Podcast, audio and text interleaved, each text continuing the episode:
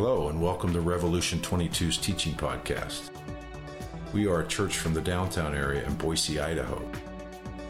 Thank you for joining us today and hearing this week's sermon. We pray that God's word will be received and will bear fruit in your life.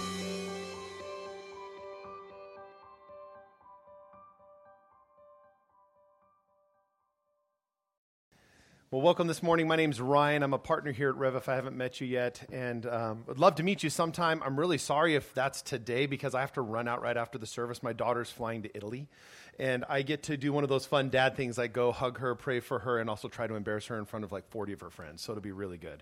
Um, so sorry if I'll be here next week if we want to talk some more. But this week, we're going to start out by talking about joy. Uh, joy is one of those things that I think we have a hard time sometimes knowing when to use the word joy, when to use happiness, when to use gladness, because it's gotten kind of muddy in our mind. And frankly, I kind of blame our team. Uh, Protestant Christianity has tried at different times throughout history to act as though happiness and gladness, that's something that we'll give to the world. They can be happy and glad, but joy, Christians, they're the only ones who can truly be joyful right?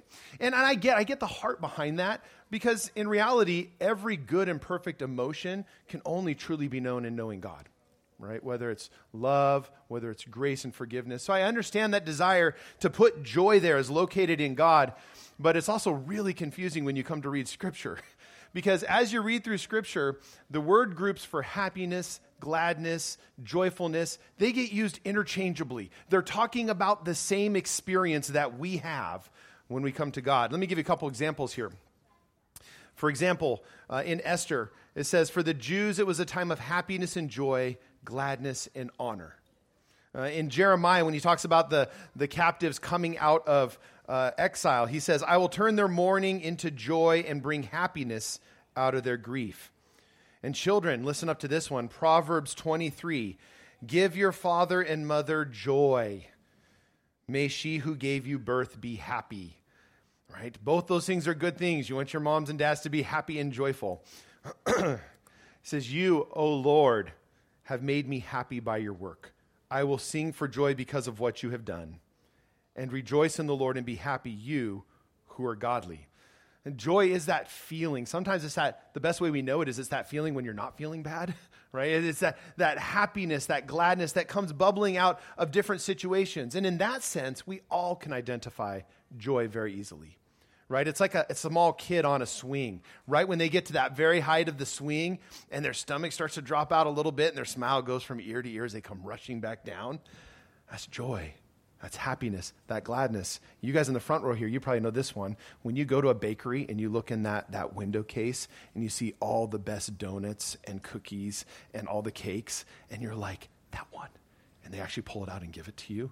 Ooh, that's joyful moment, right? Your parents probably say the first cup of coffee in the morning, right? you know, joy, we see it all over the place.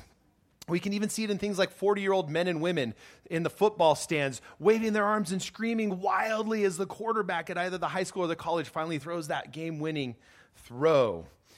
It could be knowing that your fantasy football team is 2 and 0 and Pastor Bren's is 1 and 1. And that could be joyful for someone. But you might play him this week, so you might want to be a little humble about that. um, there are so many different ways that we see joy happiness, gladness, and it's good. And that's what we're going to be called to this morning in Hebrews 12, 1 through 2, is to look at joy. To look at joy as how we engage our life filled with sin, filled with suffering, but not just any joy. We're called to join in Jesus' joy. So we're going to look at this morning to see the same happiness, to see the same gladness, to see the same joy that Jesus had as our foundation for walking well through sin and suffering. So let's look at our passage Hebrews 12, 1 through 2.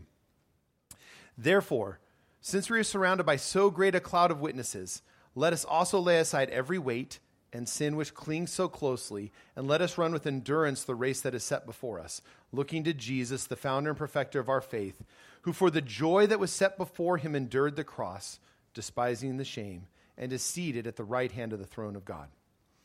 Know, the author of Hebrews has just been going through a really long section talking about our brothers and sisters from the Old Testament who lived by faith in the future Messiah. And that's who this great cloud of witnesses that he's talking about having looked at all of them, he has a call for us now. And these are the kind of people he's talking about. He was talked about Abraham sacrificing Isaac. He's talked about Noah spending decades building the ark, trusting in what God was going to do in the flood. Moses and his mother setting him in a little basket and floating him down the river and trusting the Lord to do what he would do.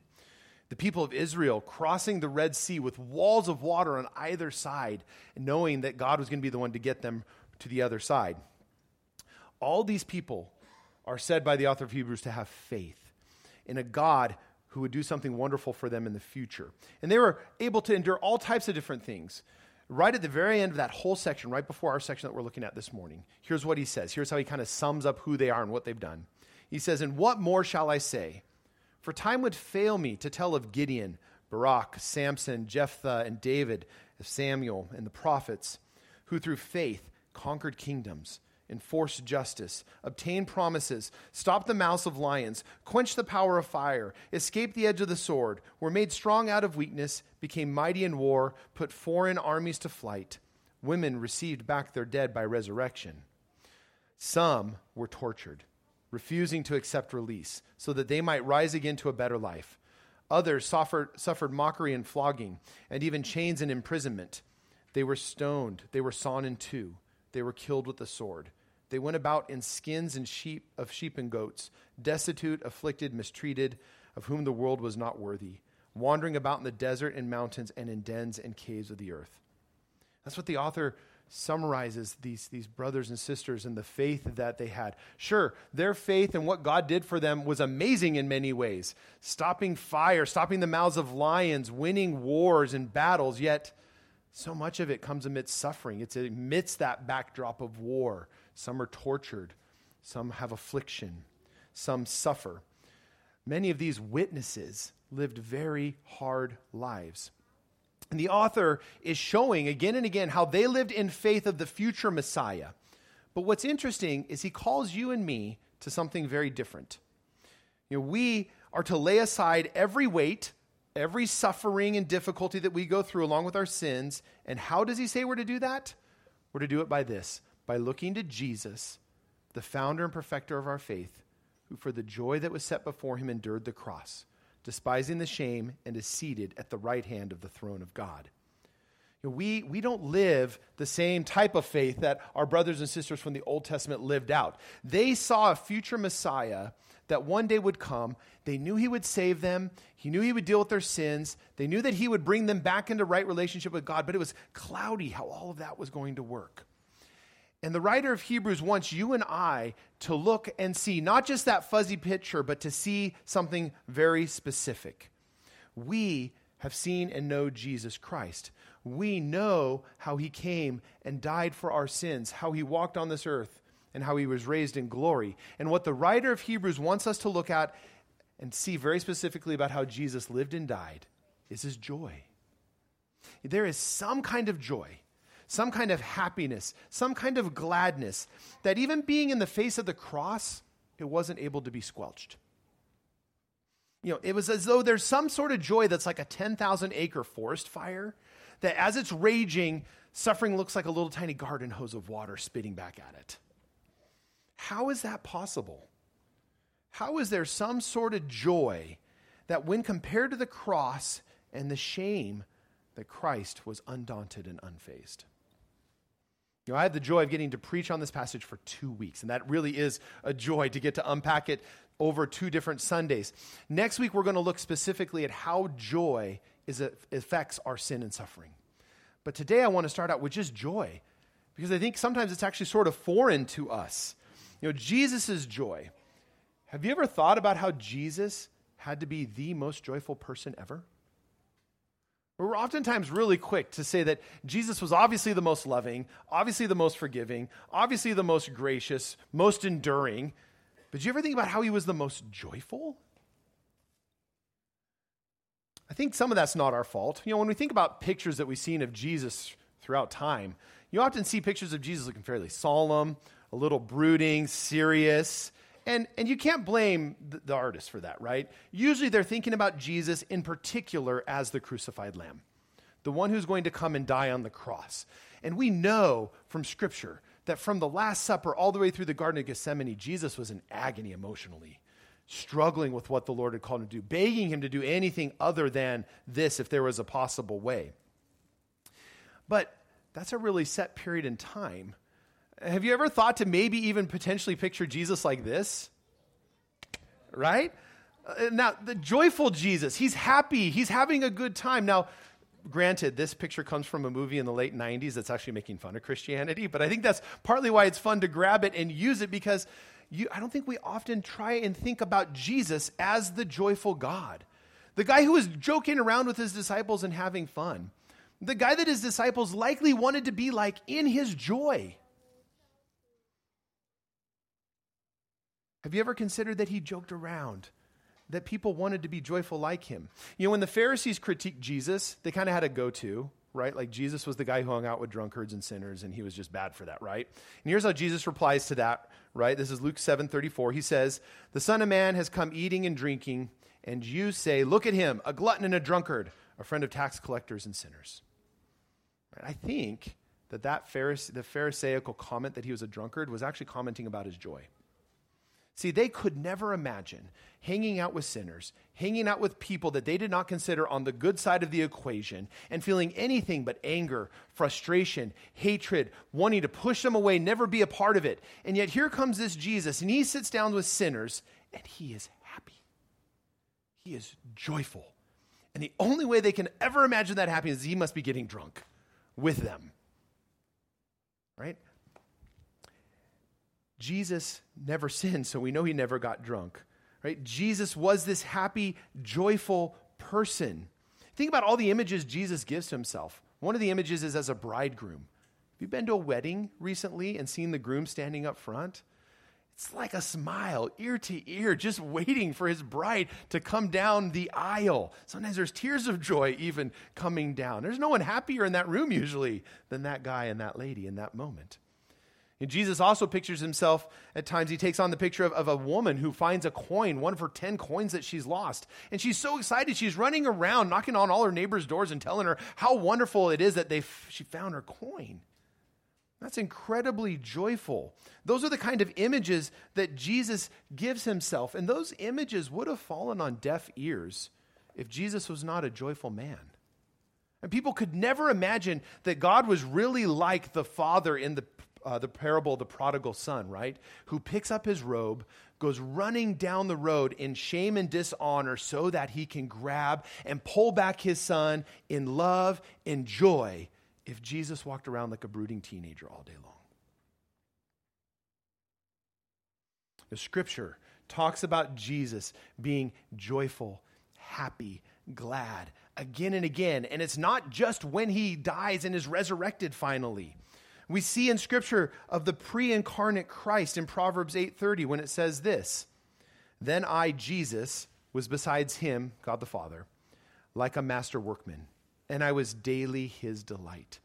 rejoicing before him always, rejoicing in his inhabited world, and delighting in the children of men. And we can see that it pleased God the Father to continue to help Jesus in that joy. We can see this in Hebrews 1 9, where it's quoting Psalm 45. It says, You have loved righteousness and hated wickedness. Therefore, God, your God, has anointed you with the oil of gladness beyond all your companions. There is no one around Jesus that was as glad as he was in the pleasure of his Father. And it says, For you make him Jesus most blessed forever. You make him, Jesus, glad with the joy of your presence. It is worth it for us to delve into, to try to understand Jesus' joy, Jesus' happiness, his gladness, and where it comes from because it's part of his nature. It's who he is at the core. Yes, hard things were going to happen to him, and hard things happened to us. And we're going to talk about that in depth next week. But those were not what defined him, and they're not what defined you. As we go through Scripture again and again, and we look at the joy of Jesus, we see two main objects of his joy. We see that Jesus' joy is first and foremost in knowing and being known and loved by the Father. And we see, second, that Jesus' joy is in seeing others knowing and being known and loved by the Father. It's the joy that he has and seeing others walk into that same relationship that he has with God himself. And we looked already at Psalm 21, where it mentioned that Jesus is joyful in the presence of God. Peter says the same thing. Peter's first sermon ever. Jesus has been resurrected. Everyone's asking what happened with this Jesus at Pentecost. Peter is there preaching in Acts 2, and here's what he says. He goes straight to the Psalms and he quotes it. He says, I saw the Lord always before me, for he is at my right hand, that I may not be shaken. Therefore my heart was glad and my tongue rejoiced. My flesh also will dwell in hope. For you will not abandon my soul to Hades, or let your Holy One see corruption. You have made known to me the paths of life, and you will make me full of gladness with your presence. And Peter, knowing that all the Jews hearing that would be thinking about David, actually says that David foresaw and spoke about the resurrected Christ. That whole thing's about Jesus. The hope that Jesus clung to, the hope that J- David wanted to cling to, were the same. That knowing that the Father loved them, that the Father would not condemn them forever away from Him, but rather He would show them the paths of life and make them full with gladness in their presence. Jesus dwells there in his relationship with the Father so much throughout Scripture. Jesus says that he knew the Father, right? Matthew 11 says no one knows the Father except the Son. And Jesus knew not only did he know the Father, that the Father knew him and loved him. He says this in John 5. He says, The Father loves the Son and shows him all that he is doing. It's that relationship that he has with his Father, with God himself, the Father, the Holy Spirit, Jesus Christ, that brings Jesus the greatest joy. And that's why he can continually say that he wants to bring glory to God. He knows and is secure in the love that they have for one another. Now, it may seem like an odd question this morning, but do you actually have joy, gladness, happiness in your relationship with God? On the one hand, I think many Christians would be pretty quick to say, Well, yeah, I do. I'm not going to hell. I'm hoping I'm going to the new heavens and the new earth. That makes me happy. That makes me joyful. But do you actually have joy just being in relationship with God? Do you, do you truly love that you can know Him now through His Word and through His Holy Spirit? Do you love that you no longer have to go to a temple, bring a sacrifice for the priest to sacrifice that they can then go into the Holy Holies on your behalf, but rather, you yourself today are the very temple of God and dwelt by His Holy Spirit if you are a believer? You know, it's a slight difference. It's a slight difference to enjoy the things that come with being a Christian and enjoying God Himself. We enjoy forgiveness. We enjoy the fact that God is growing us and changing us constantly. We enjoy the community of people that He's put around us. Those are all wonderful and good things that He wants us to have joy in, but it's not quite the same as enjoying Him. It's not quite the same as enjoying being face to face with God.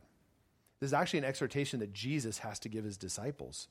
He sent them all out paired them up. They go out, they're ministering, and they return. And here's what they say. Says the 72 returned with joy. They're excited. This has been a great experience for them. And they say, Lord, even the demons are subject to us in your name. And he, Jesus, said to them, I saw Satan fall like lightning from heaven. Behold, I have given you authority to tread on serpents and scorpions and over all the power of the enemy, and nothing shall hurt you. Nevertheless, do not rejoice in this that the spirits are subject to you, but rejoice that your names are written in heaven. Jesus' disciples are like us. They, they're excited about the things that came along with being one of his disciples power over the world, power over the enemy and his demons. And Jesus says this Nevertheless, do not rejoice in this, that the spirits are subject to you, but rejoice that your names are written in heaven.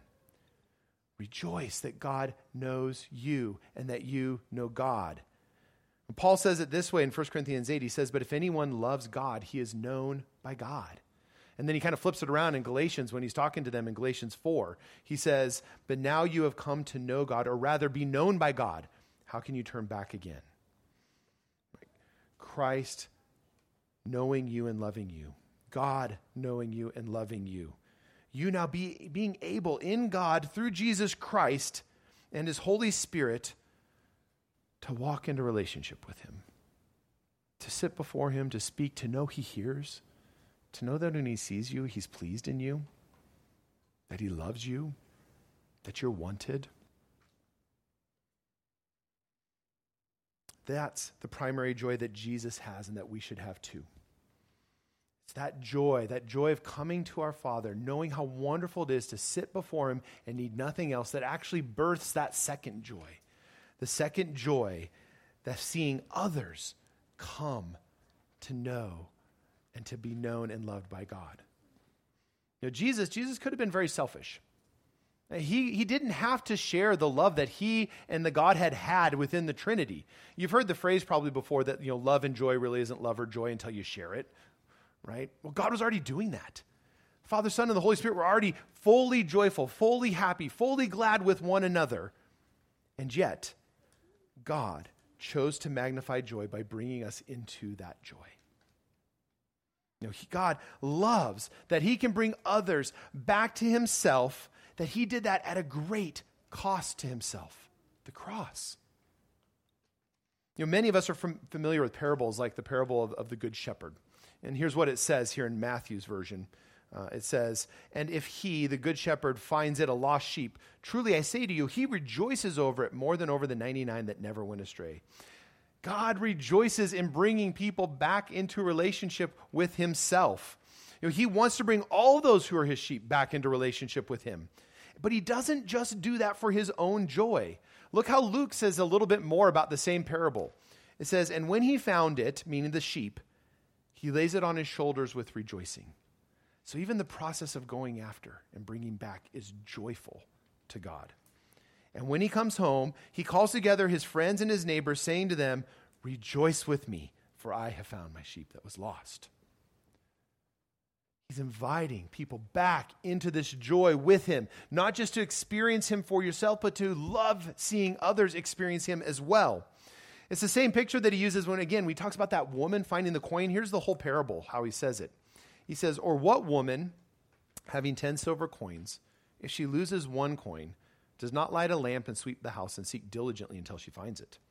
And when she has found it, she calls together her friends and neighbors, saying, Rejoice with me, for I have found the coin that I have lost. Just so I tell you, there is joy before the angels of God over one sinner who repents. Jesus' joy was not only in knowing his own relationship with the Father and the Holy Spirit, but is also rejoicing in seeing others come into that same relationship that he has. And God, God is looking for angels, looking for you, and looking for me to rejoice with Him every time that happens. To be overwhelmed, overjoyed with His work in people's hearts to bring them back to Himself. Do you know that joy? I hope we do. I see it in people with football teams. They want other people to enjoy their football teams. Their favorite food that they go out to eat. You want people to enjoy that food that you found that's so wonderful we should want to see others come and enjoy the God that we enjoy. Find the same joy that we have in Jesus before God. Because we all want joy. Uh, we're built wanting it, wanting to seek pleasure and joy. The question is, where are you going to look to find it? You know, this morning you might even be sitting here and, and, and struggling with the fact that you're being told to have joy. How do I make an emotion happen? I mean, scripture is paradoxical that way. It oftentimes commands us to do things that, if we think about it, it's like, how do I make myself do that? How do I make myself have a new emotion? How do I change what's going on inside of me? So you might be sitting there this morning saying, Man, I, I want to believe this. I want to believe and see a joyful God. I want to see him as happy, especially, man, when he looks at me, to believe that he's joyful and pleased in who I am because of Jesus Christ that I'm a beloved son or a beloved daughter. But man, I don't feel that way. How am I going to get there? How, can I be joyful about things that I don't feel? Maybe you're already looking forward to next week and saying, I feel the effects of sin. I feel the effects uh, of burdens and, and suffering in this world. How can I ever get there? we're going to talk about that more in depth next week. But here's the beauty about the things that God requires of you like this. When He requires you to find joy, it's not because it's something we have to work for. It's not. God can command you to be joyful because he gives it to you. That's why he can command it. Right? He says, Come again to joy because he's the one that makes it happen. Look at what Jesus said near the end of his ministry.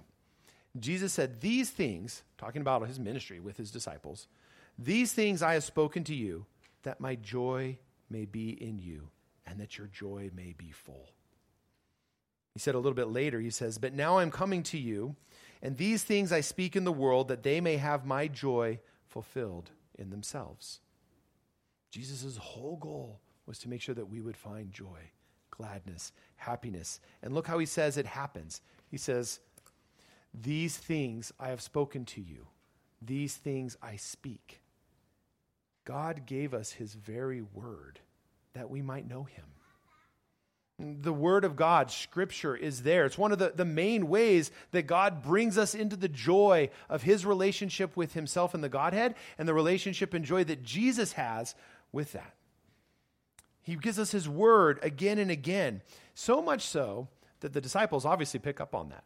They, they write gospels for us, the good news of what Jesus has done. They write letters, they write all sorts of different testimonies. And it's not just because they're altruistic and they want good for you. They're actually kind of selfish. Selfish. Looks how John says it. He says, And we are writing these things that our joy may be complete.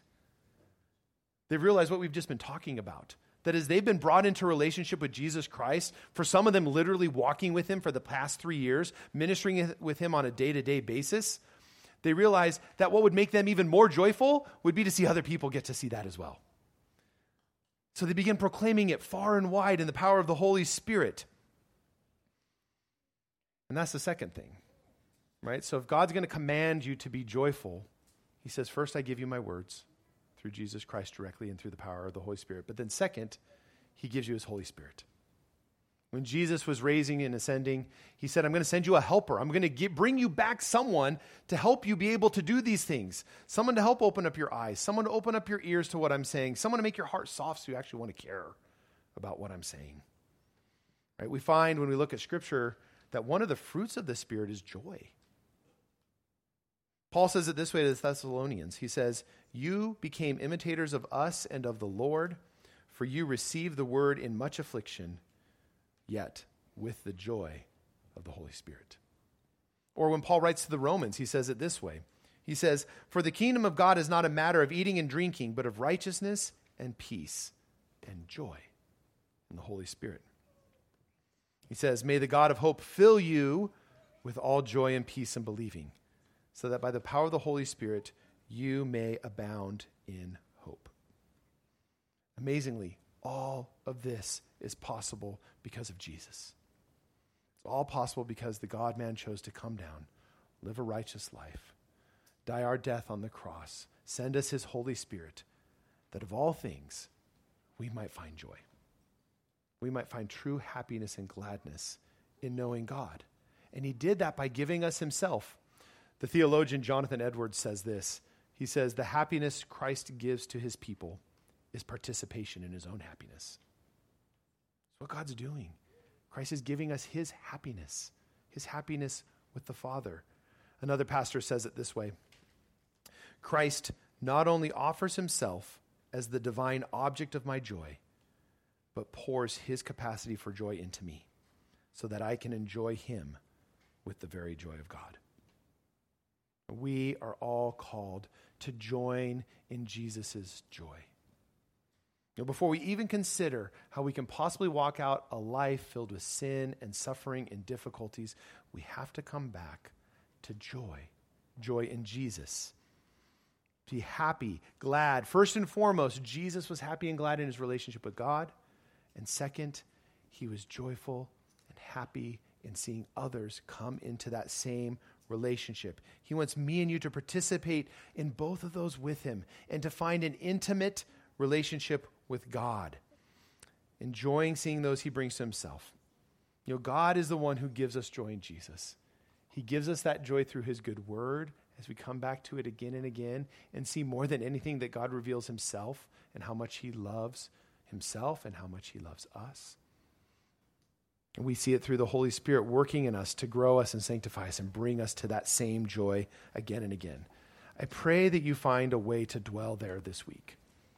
Whether your week started out without joy, suffering, sins, difficulties, that you find yourself coming before a God who ultimately is joyful in himself and wants you to enter into that joy and happiness with him. You know, I would encourage you, dwell specifically at the end of the Gospels as Jesus is leaving this earth, it's one of the things he wants his disciples to see most is how much joy He is trying to give them in their relationship with God.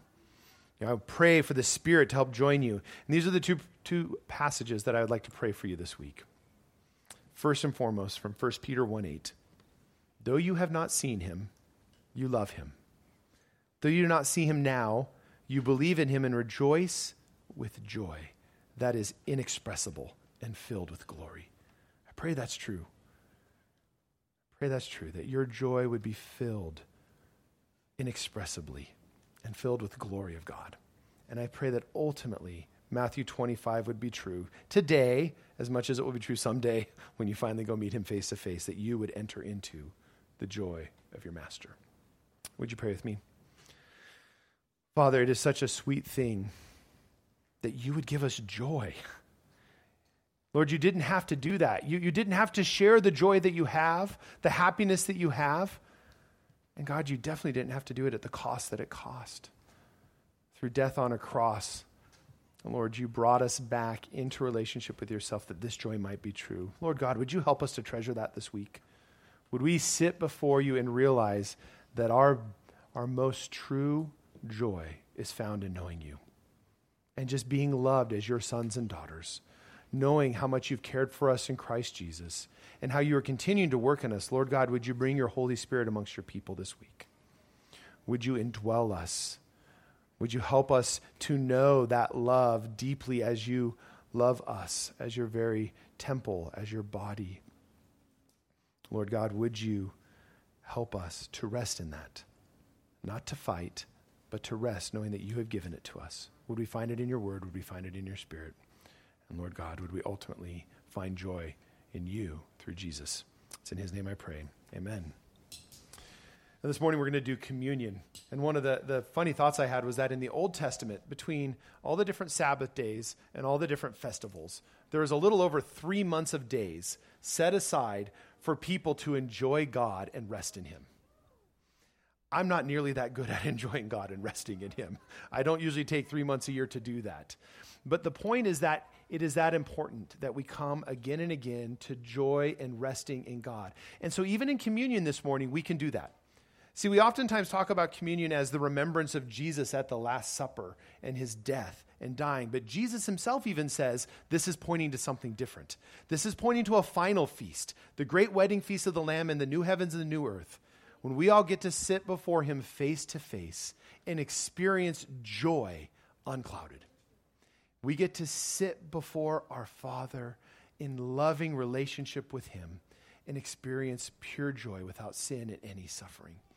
I want to invite you to come to that kind of meal today. It's meant to be a foretaste, a remembrance that that is what Jesus bought for us, and that God, in His grace, can begin to break into this world through joy in our lives in the Holy Spirit. So, would you consider that as you come to communion? Would you come uh, during the song, take the communion and hold it? We'll take it together uh, after the song. If you're here as a Christian, we invite anyone to come and join us in that. If you're here and you're not yet a believer, I want to enjoin you. Don't just take a picture of something that Christians believe is already true and has happened for them and will be true, but come today to the joyful God. Come today to the God who saved you because of joy, not because he had to. A God who saw you and said, I love them. They are my beloved sons and daughters, and I am calling them like my sheep, joyfully carrying them back into right relationship with himself. Would you come to him like that today?